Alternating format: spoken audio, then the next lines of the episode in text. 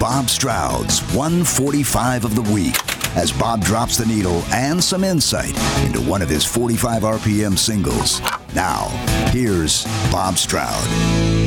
Thank you, Steve Downes. It is Bob Stroud here with my 145 of the week. Well, it was kind of an abbreviated week for me last week. If you'll remember correctly, class, I was battling laryngitis for about three days there.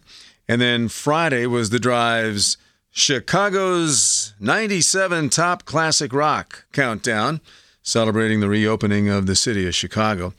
So I just had three spins last week as far as 45s were concerned, and they were. Monday, Ebony Eyes, Bob Welch. That was the ninth anniversary of Welch's passing. Tuesday, I still haven't found what I'm looking for. U2. That 45 was released on that day in 1987. And Wednesday, Beast of Burden, Rolling Stones. So noting the 43rd anniversary of the release of Some Girls. Thursday, I had no voice, I wasn't here. Friday, I had no voice, I was here.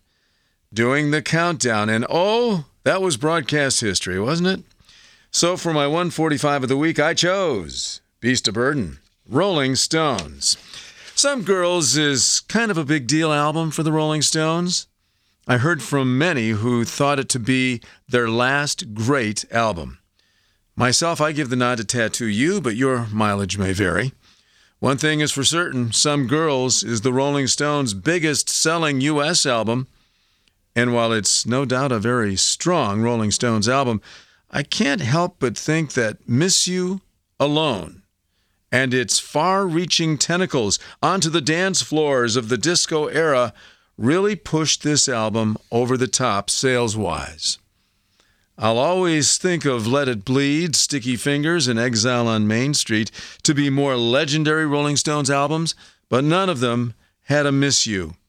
What they did have was something that resembled the alluring groove of Beast of Burden, a song that is so dyed in the wool Rolling Stones.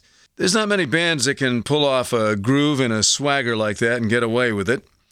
This is the Stones version of R&B and it gets right to the heart of the matter with the very first line of the song, I'll never be your beast of burden.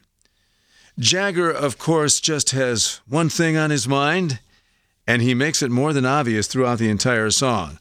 All I need is for you to make sweet love to me. Keith and Ronnie keep it interesting with their interwoven guitar work, while the rhythm section of Bill Wyman and Charlie Watts solidly lay down that patented Stones groove. Who else could take a song like this and do something with it? Well, believe it or not, Bette Midler's version is really not half bad at all. But when Mick and Tina Turner did it at Live Aid, whoof, call the fire department. Beast of Burden, my 145 of the week. Thanks for spending some time with me. Until next time, stay safe.